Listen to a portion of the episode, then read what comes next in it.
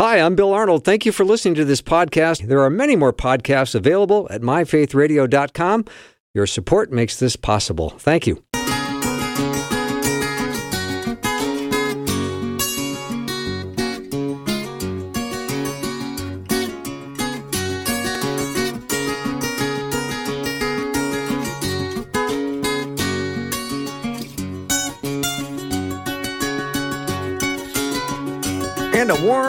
Welcome to the afternoon show. I'm Bill Arnold. I'm so glad to have Dr. Heather Holleman on the show today. It's going to be a great hour. Conversation is getting harder, not necessarily on this show, but um, we are feeling way more isolated. Loneliness has become almost a bit of an epidemic. So, Heather has written a book called The Six Conversations Pathways to Connecting in an Age of Isolation and Incivility. She's the associate professor at Penn State. She's a speaker and an author, and always look forward to having her on. Heather, welcome. I'm so glad to be on your program. I always look forward to this. Thank you. So, if I was a detective, I would have the who, what, where, why, and when. So I know who I'm talking to, Dr. Heather Holleman. I know Yes. what I'm talking about, and that's your new your new book, The Six Conversations, which brings me to the why question. Why did you write this book? Well, I wrote the book for several reasons. The first was that just seeing the epidemic of loneliness on college campuses, and I was really concerned about just from a social science perspective, the research I was reading about what chronic loneliness is doing to our bodies and the mental health issues I was seeing. But I also wrote the book because I was reading the Harvard Grant study, the longest research study in the world. Yeah. And it was trying to answer the question what's the single most determining factor of a happy life? And it's warm relationships. Wow. And my students would say, you know, how do we get those? And finally, I care deeply about evangelism and talking about Jesus with others. And when I wrote the book Sent on sharing our faith, a lot of people said, could you please go back and start earlier? We don't even know how to have conversations at all, much less talk about the things that really matter. So that motivated my research. And I got so excited to be able to figure out how do we do this? How do we have warm and loving conversations? hmm You know, Heather, I did not read the Harvard Grant Study, so you've Yes. got you've got one up on me when it comes to that. But warm relationships is what everybody wants. Um, That's right. They they want to feel a sense of connectedness, a sense that they matter, a sense that somebody notices them regularly.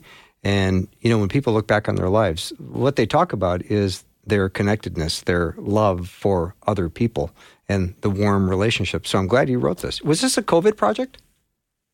It was, it started, actually, it's a, it's really the deepest passion of my heart, something I've actually been thinking about for 20 years. Okay. Um, but I did write it primarily during COVID. Okay. So I turned in the manuscript last year. But it's something I've really been thinking about even from the time I was a little girl. I was sort of this lonely child. I don't know about you, Bill. I was awkward. I had a hard time connecting, and I was a military daughter. So Okay. I moved every two years. So I've kind of always been worried about this problem of loneliness. And you're right, there is nothing better than a warm and loving connection with someone. So And Heather, it sounds like you've got great empathy and compassion for other people who might find themselves in that similar situation. I do because I love figuring out ways to help people feel close to one another, not only because that's what I wanted for my classroom, but I was seeing ways I could improve my marriage and my relationship with my teen daughters. And um, I just got really excited about how can we help each other do this and then during covid and sort of the stress over politics and social issues i just saw people were not able to talk to each other. Families were being torn apart churches torn apart. So i really do feel that that pull that calling in my heart to just okay we've got to help. We have to do something to help people connect because the holy spirit's a spirit of unity and i think it brings god's great delight when we are together and unified and i don't see a lot of that in the culture right now. Hmm And Heather, your new book was just released in October, wasn't it?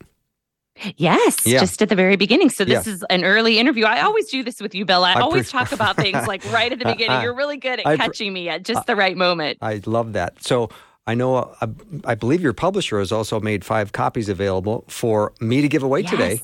And if that's not true, uh, send me the bill because either way, I want five copies for my listeners. So No, uh, it is. Moody Moody will send you Terrific, the books. If terrific. not, I will. I will if they don't. Yeah, they I'll- will. They'll I'll, send I'll pay for them. That's how much I, I like you and your book. So Uh, I have six, uh, five copies of Heather's book to give away. If you want to get in on the drawing, text the word book to 877 933 2484.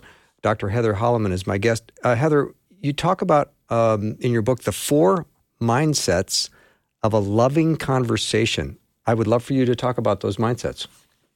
Well, this is what I love about this book you can give people a lot of techniques and strategies and even i collect a list of you know my 100 favorite questions to ask people but that's mm-hmm. not the secret to a good conversation the secret to a good conversation is what the social science research all teaches but it's already been confirmed in the bible which i'll tell you in a 2nd mm-hmm. but the four mindsets are that at every time you see someone you want to be curious meaning you're going to ask really good questions about them and be curious about their lives you're going to believe the best about them, which wow. is deeply convicting and something I'm no growing kidding. in. You're going to express concern, which is called investment, meaning you're going to take on a special responsibility for someone's welfare, which we're also not good at. And you have to share your life because otherwise, it's just an interview. If right. you're not going to share your life, you know, a lot of us are, are good at asking questions, but we don't have warm connections because we're not sharing our life. So the social science research says if one of those is missing, you're not going to have a warm connection. But I don't care as much about the research as I did, you know, what does the Bible say about this? And you'll find all of those mindsets in Philippians 2, you know, Romans 12, Galatians 6. It was a beautiful theological journey for me to look at these mindsets and see where I'm deficient and how I can improve in these areas. Mm-hmm. So, Heather, as we think about these mindsets, I, I love all of them.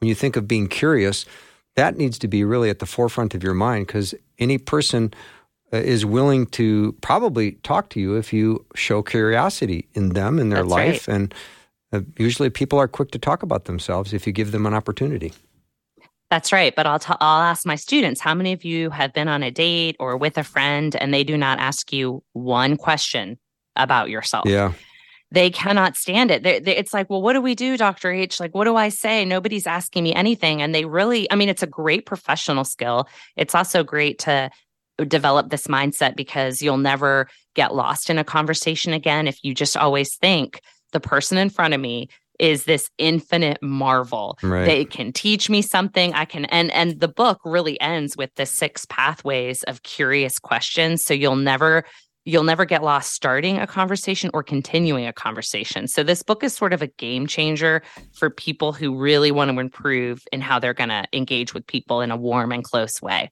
Mm-hmm. Heather, one thing I've been working on personally Tell when me. it comes to believe the best is oh. I have been doing this little exercise where I'm walking through a store or whatever environment I'm in. Every time I see someone, I just say to myself, image bearer that's right. Image bearer. And I think to myself, if I start with that in my head, I'm going to probably be more inclined to believe the best, or at least to think this is a person created in the image of God versus something else I might think, which is uh, something I used to do in the past.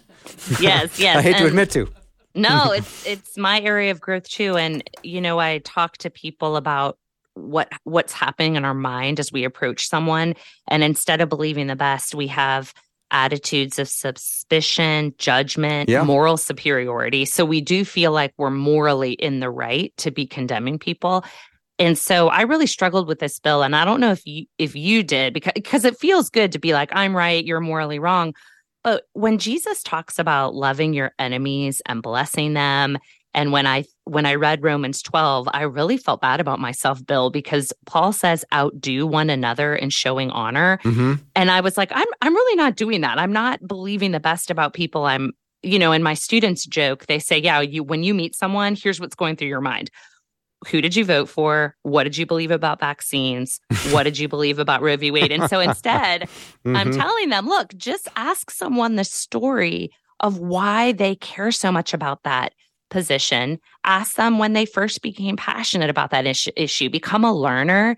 And you're going to learn so much. You're going to grow. You're going to build warm connections with people that you thought were your enemy. And guess what? That's how social change happens. Mm-hmm. How are we going to change people's minds if we're mocking them and shaming them? It's mm. not productive. So that's something I'm passionate about is just open, you know, dialogue with people who believe differently from you. So I my trick is to believe there's a story there. And if ever if I'm getting angry about someone's position, I'll say, okay, go back. What happened to them as a child? You know, what made them believe this? And there's always a story. And then it kind of moves me from anger to curiosity again. Mm-hmm. What if you get good at asking those curious questions, though, and it's not being reciprocated? Could that oh, be? Gosh, could Bill, that end up Bill, being off balanced? Bill, that is the number one feedback I'm getting in workshops. People will say this, well, great, we have all the skills, but our conversation partner is not going to reciprocate. Mm-hmm. So here's what I've been doing. And I think you'll like this because I don't know, do you have people in your life that you want them to ask you questions, but they're just not doing it? Is that why you asked com- that? Completely, yes.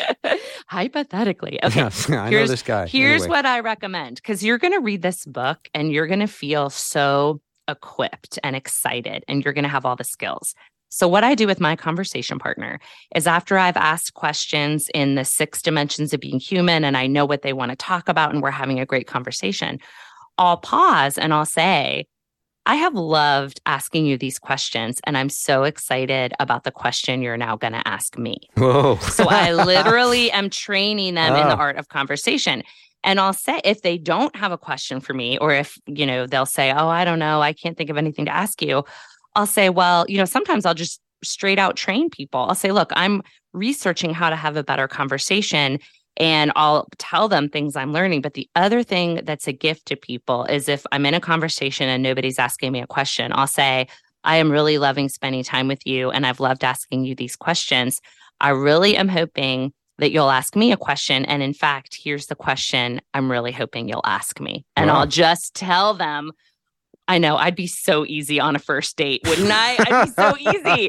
So my Yeah. husband just laughs that I make it really easy for him because he's an introvert and these things don't come naturally Yeah. to him. And he's sort of proof of concept. He's someone that needed to read this book. So if you're someone who's not good at asking questions and you would be that conversation partner, this book's going to really give you strategies, not just the mindsets, but you're going to know, okay, I can I can engage here and guess what? You're going to do better at work, on your teams. People are going to feel connected to you and it's it's really going to be a life-changing kind of thing for you when you start becoming good at conversation. All right, Heather, I've got all kinds of questions for you, so get ready. After the break, I will be back with Dr. Heather Holleman. Her new book is The Six Conversations Pathways to Connecting in an Age of Isolation and Incivility, forwarded by Gary Chapman, Dr. Gary Chapman. She has five copies of the book that she's so nice to give out, thanks to Moody Publishing. You can be in on that drawing and be one of the people that win one of her five books. All you have to do is text the word book to 877 933 2484.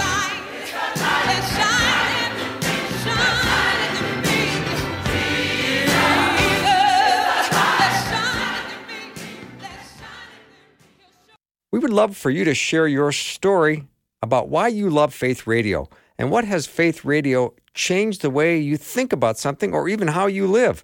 We want to hear from you. Your story can encourage others and glorify God.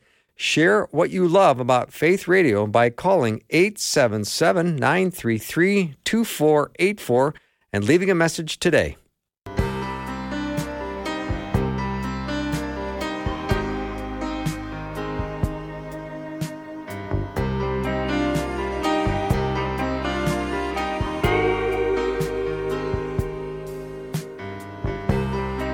My guest is Dr. Heather Holleman, although her students call her Dr. H, which I think is very nice.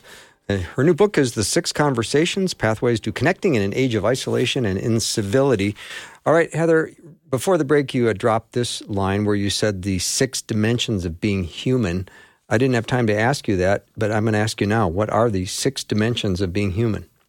Well, this is so easy. You're going to wonder why didn't anyone teach me this before? Okay. When you're when you're looking at someone, you have six directions you can go based on what it means to be human. So every person you meet is social. They have friends, they have people in their lives. You can always ask, who have you been spending time with? Nice. Number two, everyone is physical. They have bodies, they have experiences of eating, using their bodies, they have physical spaces.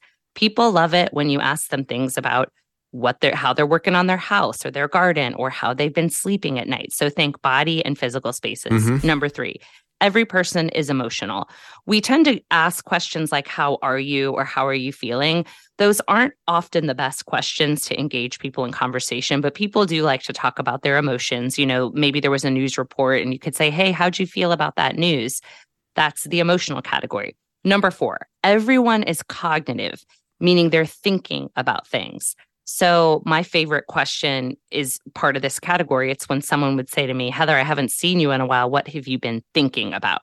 Okay, so we have the first four your social, everyone's physical, emotional, and cognitive. The last two are harder, but they're volitional and spiritual. So, volitional means every person you see is making decisions, human volition, your ability to choose every person loves it. Well, not every person, but this is a great category.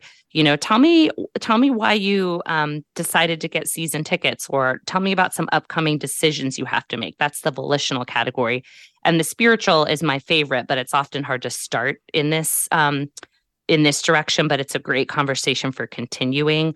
It's a great category for continuing conversations, and the spiritual is just every person you meet, you know, has a soul. They are probably thinking about spiritual things, whether or not you think people are they don't mind talking about god and they like to talk about their religious traditions. Mm-hmm. so you've got yeah so it's it's there's no acronym but it's really easy to remember. Just think social physical everyone's emotional they're cognitive they're volitional and they're spiritual.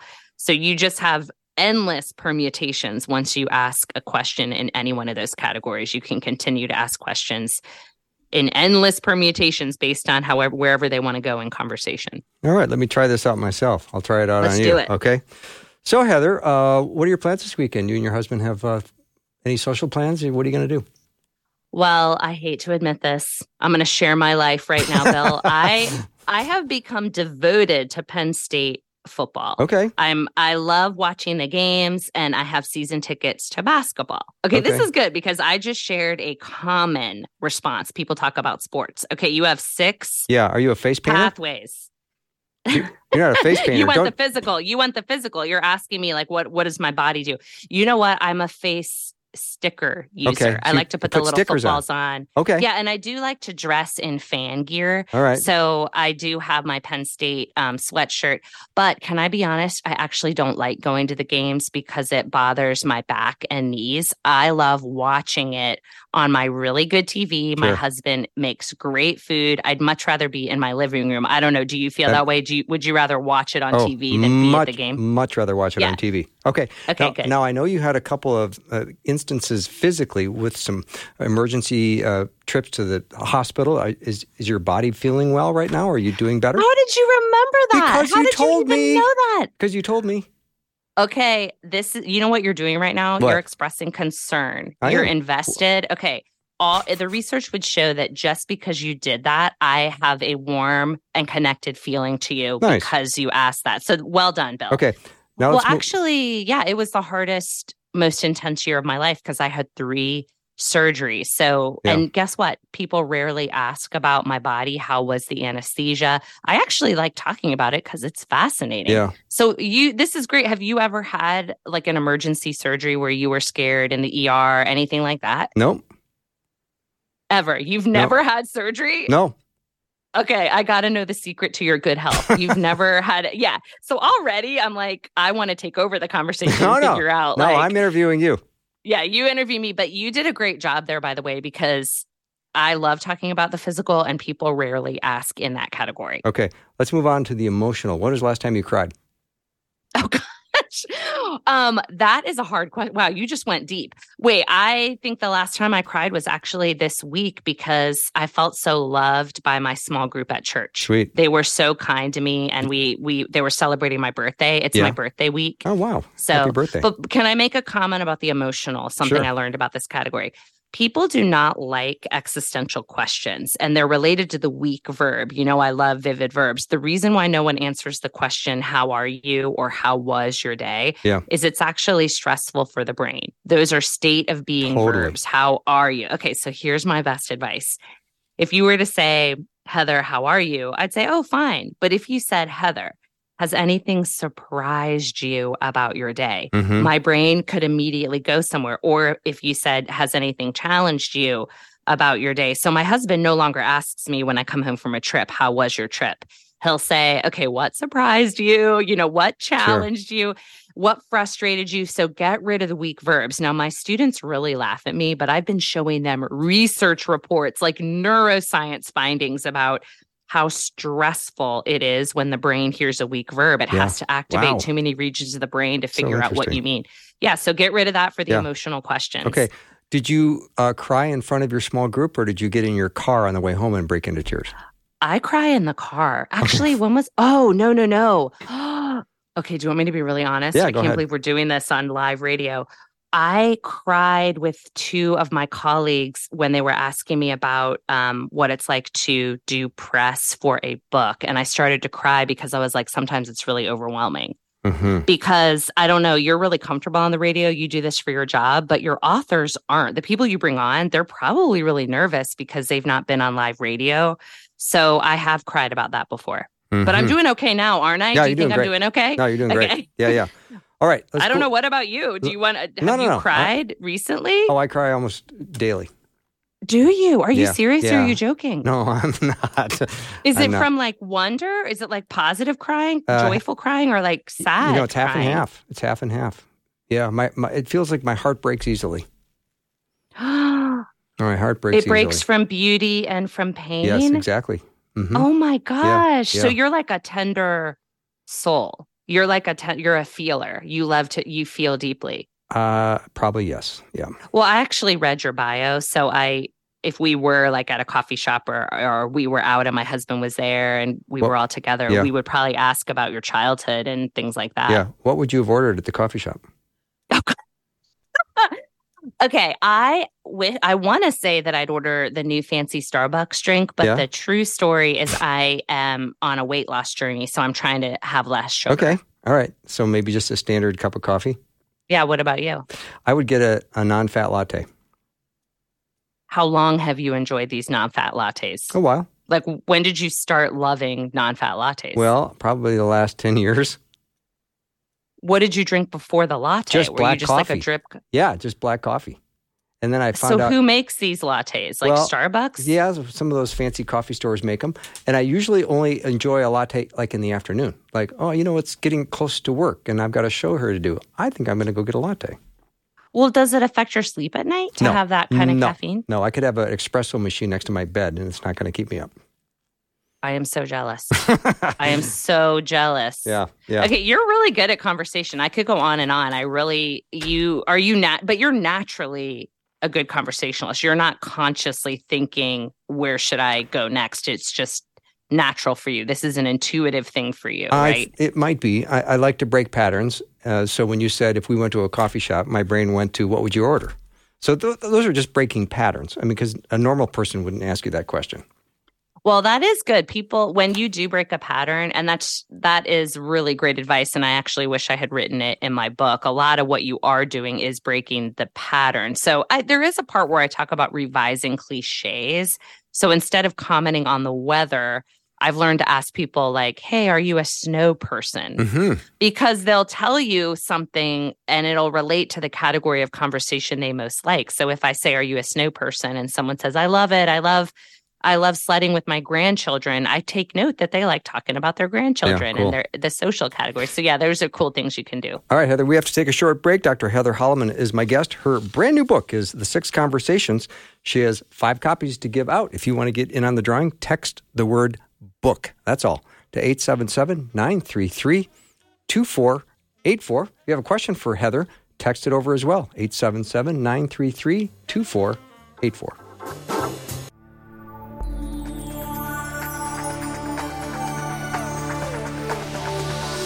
It's the afternoon show with Bill Arnold. Prime time, drive time. Let's get it started. Jump in your car. Yeah. What's for dinner? Hey. It's the afternoon show with Bill Arnold. We are having a conversation about conversation today, which is awesome. Dr. Heather Holleman is my guest. Her new book is The Six Conversations Pathways to Connecting in an Age of Isolation and Incivility. So, Heather, uh, we have to finish these six um, dimensions of being human before we move on. And we're down to the last two. So, let me just go to the volitional one, the, the decision making one. Let me ask you this um, Was the last decision you made, was it an easy one or a hard one? The last decision I made I mean, was a hard one. okay. What about you? Um, Uh, decisions are not easy for me in general, though. Are you a good decision no. maker? no, no, no, no. Okay, good. We we yeah, but I I this is where and again, I'm going to bring it to the spiritual. I really am learning to listen to God and spend a lot of time bringing God into my decision making Okay. because I have a lot of roles at Penn State that are more leadership roles where I'm actually having to be decisive and it is very stressful for me. hmm Like making decisions about people and what they should do, it really stresses me Oh, out. I can imagine. don't know. I can imagine. Yes. All right, let me get to the last one, and that's spiritual. And what was uh, the last thing that you read from the Word of God that really sort of animated you? that You got kind of really excited about. Well, it was actually today. Uh, my mentor shared with me what she was learning from her favorite passage in Isaiah, and it talked about how the Lord would satisfy you in a sun scorched land Mhm. and he would meet all of your needs. And then we talked about how in that place, you'll be a well watered garden and you'll be someone whose streams never fail. And what we talked about was your the location never changes in that verse. You're not removed from the sun scorched land. So my mentor said, God may not remove you from the place of desolation, but he promises to do these incredible things when you're in that terrible place. And I loved those verses. But yeah, for me, I read the Psalms every day. So I love um, I'm in Psalm 25 and I I just love the how God will instruct you in the way chosen for you. I love I'm holding on to that right now. Yeah. Well, Heather, thank you for indulging me and letting me ask uh, those questions. That was fun. Let's get back to your book, The Six Conversations. Um, in the book, you uh, you talk about a theology of of a loving conversation. Now, does the Bible really teach us about having good conversations? Well, it does, and it it was it was actually really life changing for me to understand Philippians two because it really became discipleship material. Uh, real, God really used it to mature me. Philippians two. If you've not read Philippians two, go read Philippians two. It talks about valuing other people above yourselves, taking on the interests of other people.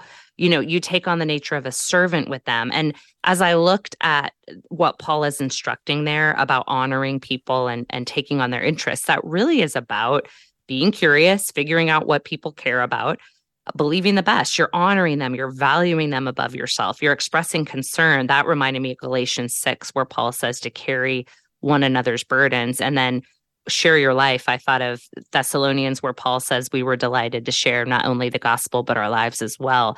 But the attitude that you'll see in Philippians 2 is nothing I'm seeing in the culture. And I was a terrible conversationalist and completely self absorbed and acted superior to people. God, the Holy Spirit had to really change my life. And he used Philippians 2 in a profound way to do that. Yeah, I'll have to read Philippians 2 tonight. When, when we have conversations, what usually goes wrong? And why aren't we good at it?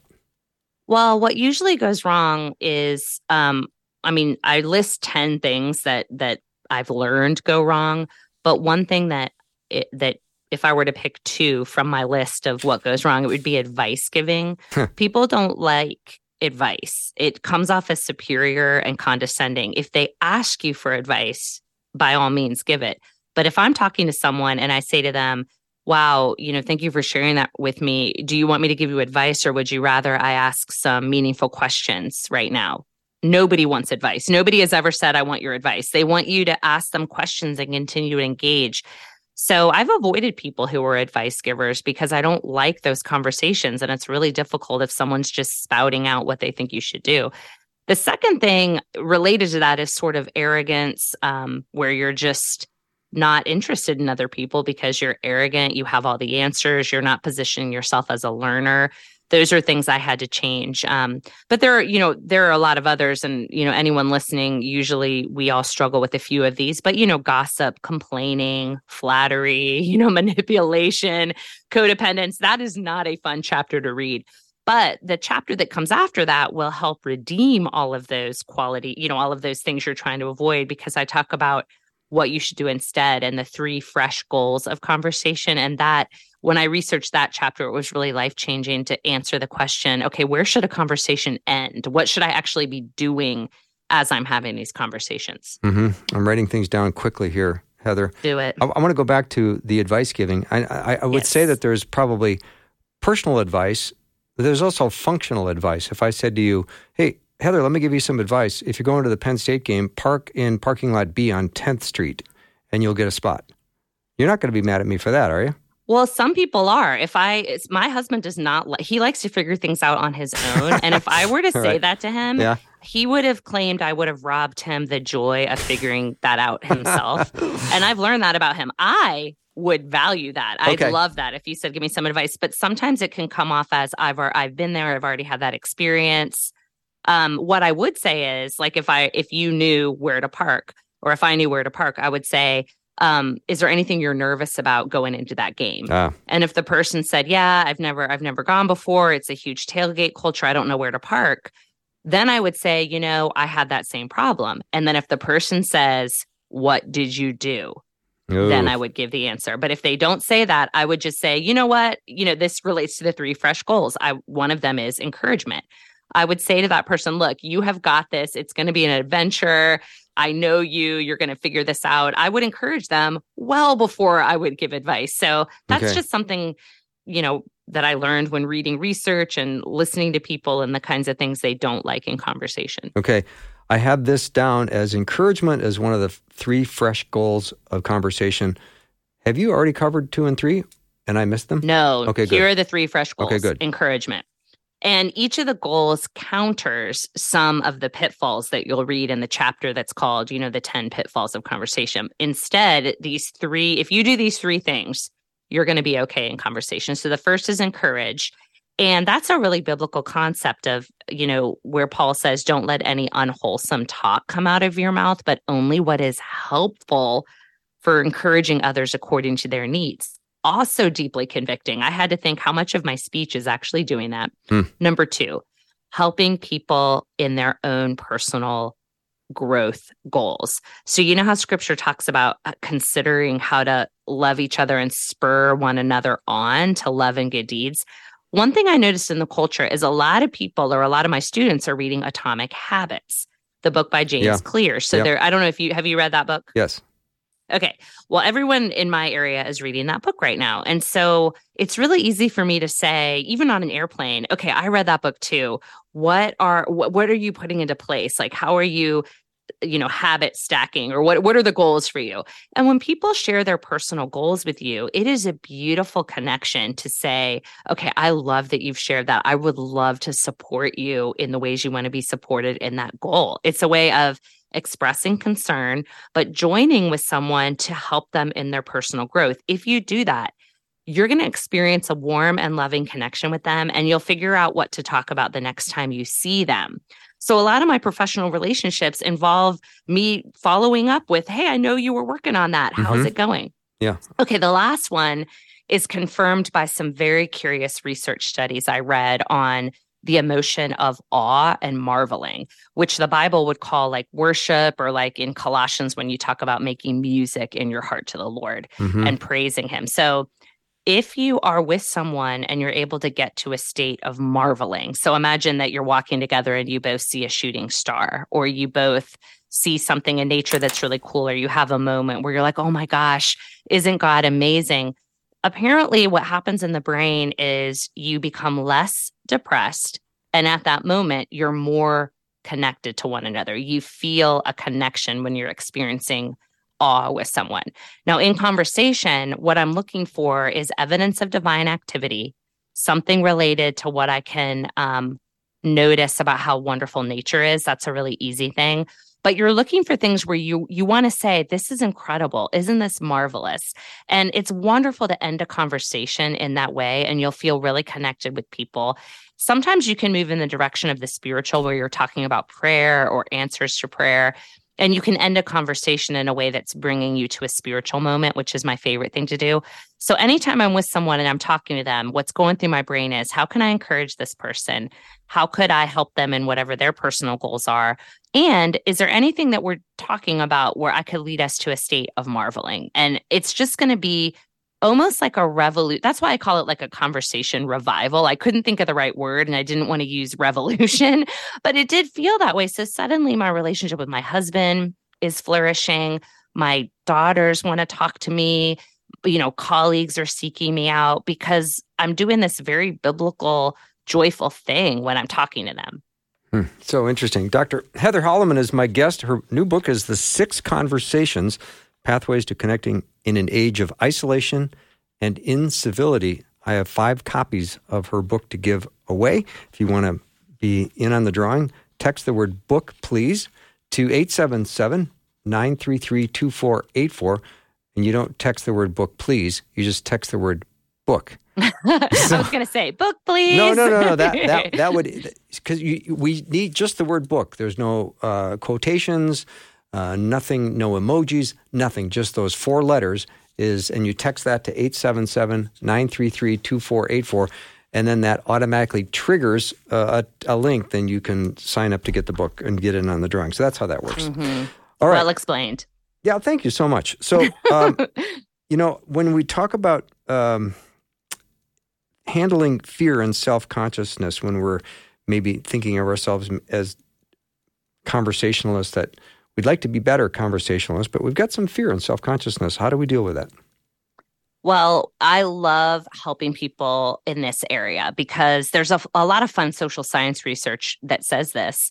When you ask someone a question that you think is awkward or you know that you're going to come off as weird and you've just asked this question rooted in curiosity you're thinking this person thinks I'm stupid or awkward or, or whatever. You're so self conscious. But the research shows that people love questions and they love it even if it feels awkward or even if it's in an, an an and inappropriate question that they actually enjoy it. It's pleasurable for the brain to be asked a loving question. So i've been sharing that research with my daughters and saying look you are thinking that you're coming off this way but you're actually blessing this person and they're going to like you more. The research shows that they will like you more if you ask a question. And then i've also been teaching about just taking what's called a pro-social risk. So this is something that you're doing doing by faith. It it may feel like a risk, but you're going to take the risk because what's going to happen is going to far outweigh any perceived, you know, that people are going to,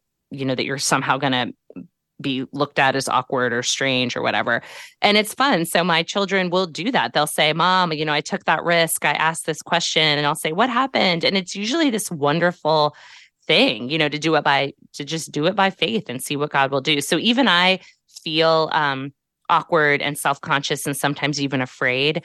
But I remember that fear and excitement are very similar in the brain. And so I'd re I re kind of imagine that the fear is really excitement because I know this is like a sacred space and something really cool could happen in this moment. So I'm getting better at just approaching someone, doing it by faith, asking God to help. And then I just launch into, you know, hey, I haven't seen you in a while. I'd love to you know, I'd love to know who have you been spending time with and just ask the question and see what happens. Mm-hmm. Heather, are there some conversation no nos? Well, I mean, I'm, I'm thinking of a person that has good intentions, but sometimes it sounds like somebody is applying a technique on you.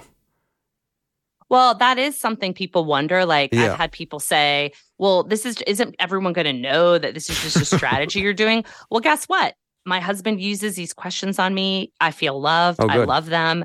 You know when you are working through a apparatus in your mind but it doesn't come off as um, fake or structured because it's you're genuinely curious you're genuinely believing the best. So when I say to my daughters who love to talk about the social category, when they come home from school and I say, okay, who did you sit with at the lunch table? I want all the drama. even though it's even, even though it's on my list of questions, it's still a genuine question.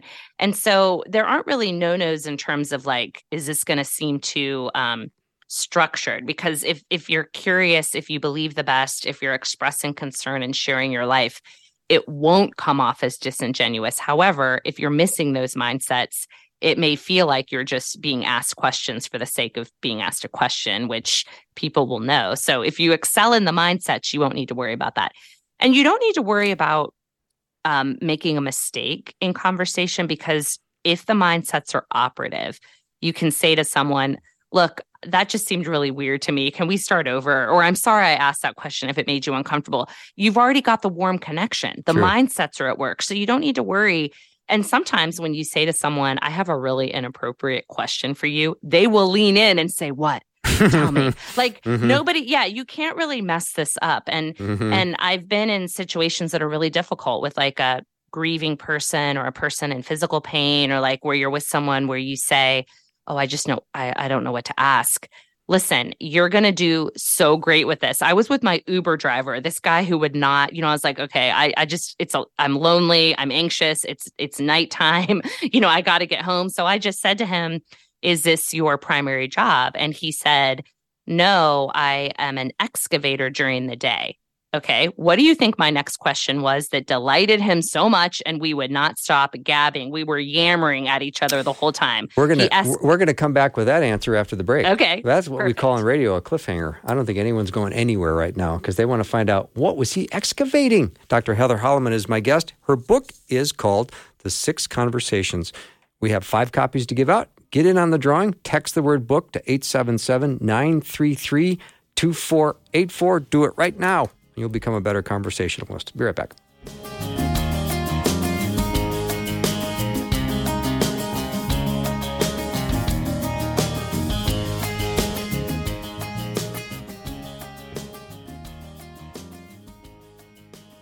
Faith Radio and Afternoons with Bill podcasts are available because of listener support. If you are a supporter, thank you so much. Becoming a supporter today by visiting myfaithradio.com.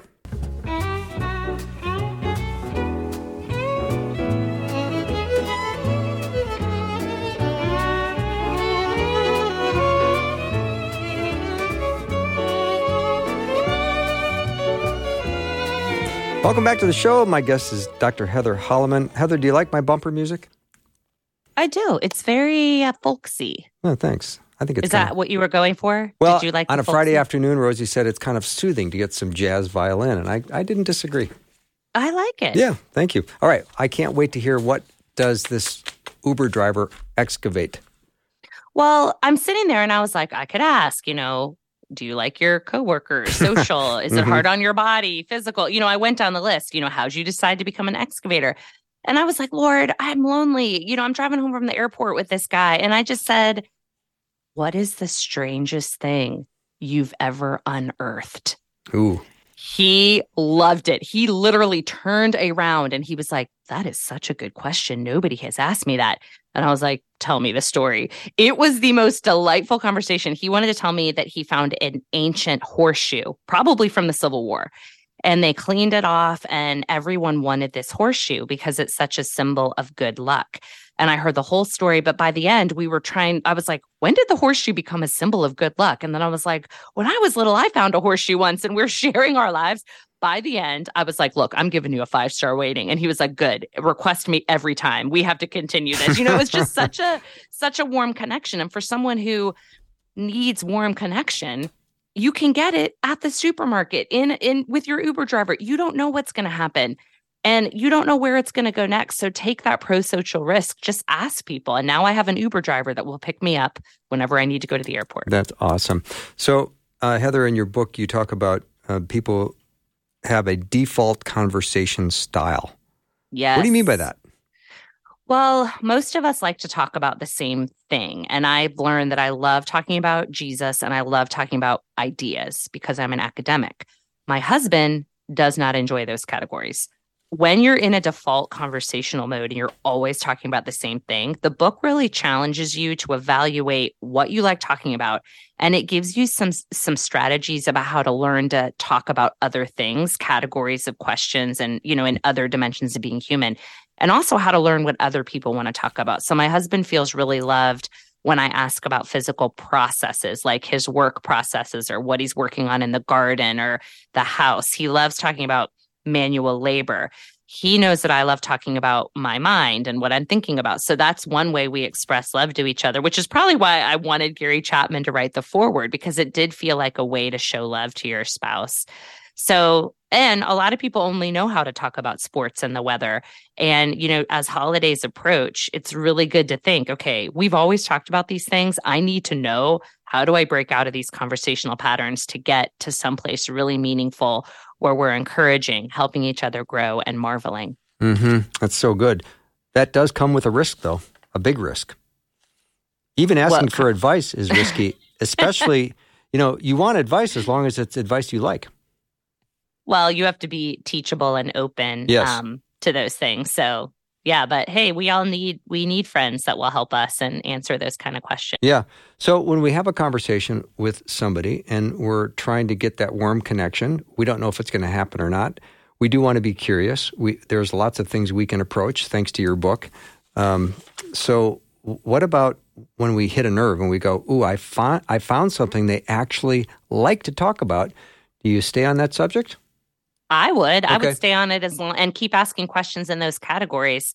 I have friends that love to talk about their social lives and other friends who love it when I ask them about their morning rituals. And I just take note of what kinds of things, you know, people like to talk about, which involves listening. And I didn't realize what a bad listener I was. And probably the best thing I learned in writing this book was how to listen. And I learned this you're listening for people's core values and what they enjoy talking about. And I've put this into practice so many times just listening as people talk, you can tell what they value, you know, like whether or not you're talking with a colleague who's sharing about a work project where she didn't think she did her best work and you just say to her, "Hey, I can really tell you value excellence."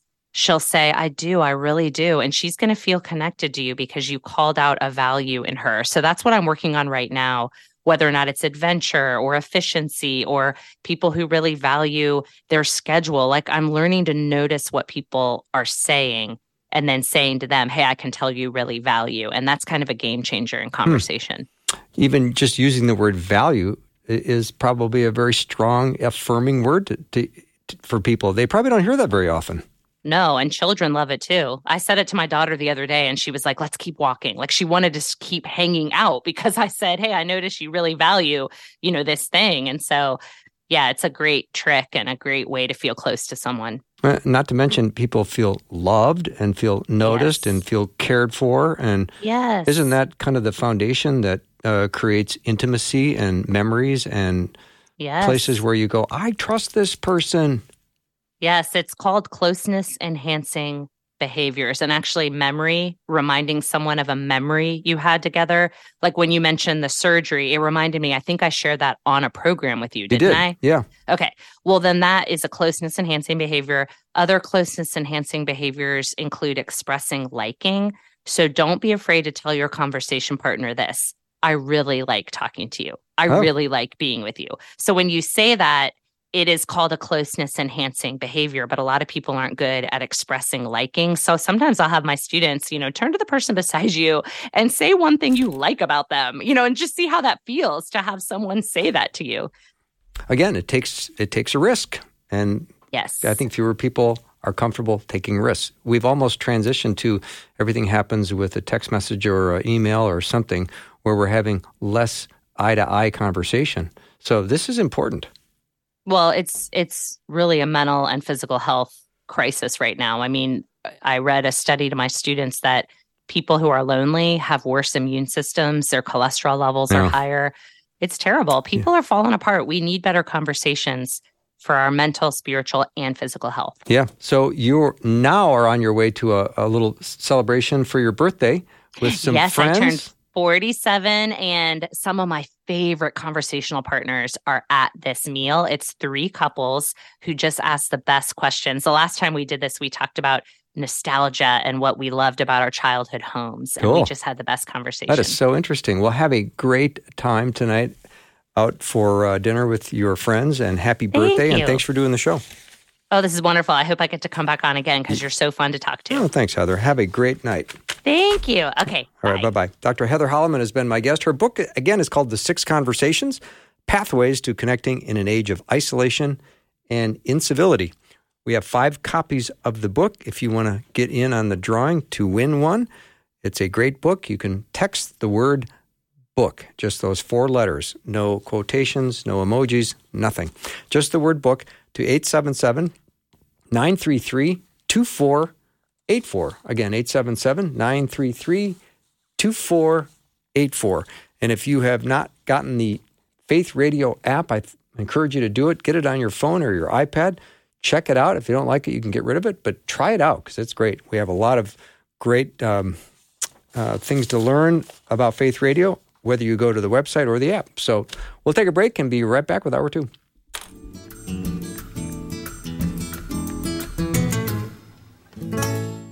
Thanks for listening. Programming like this is made available through your support.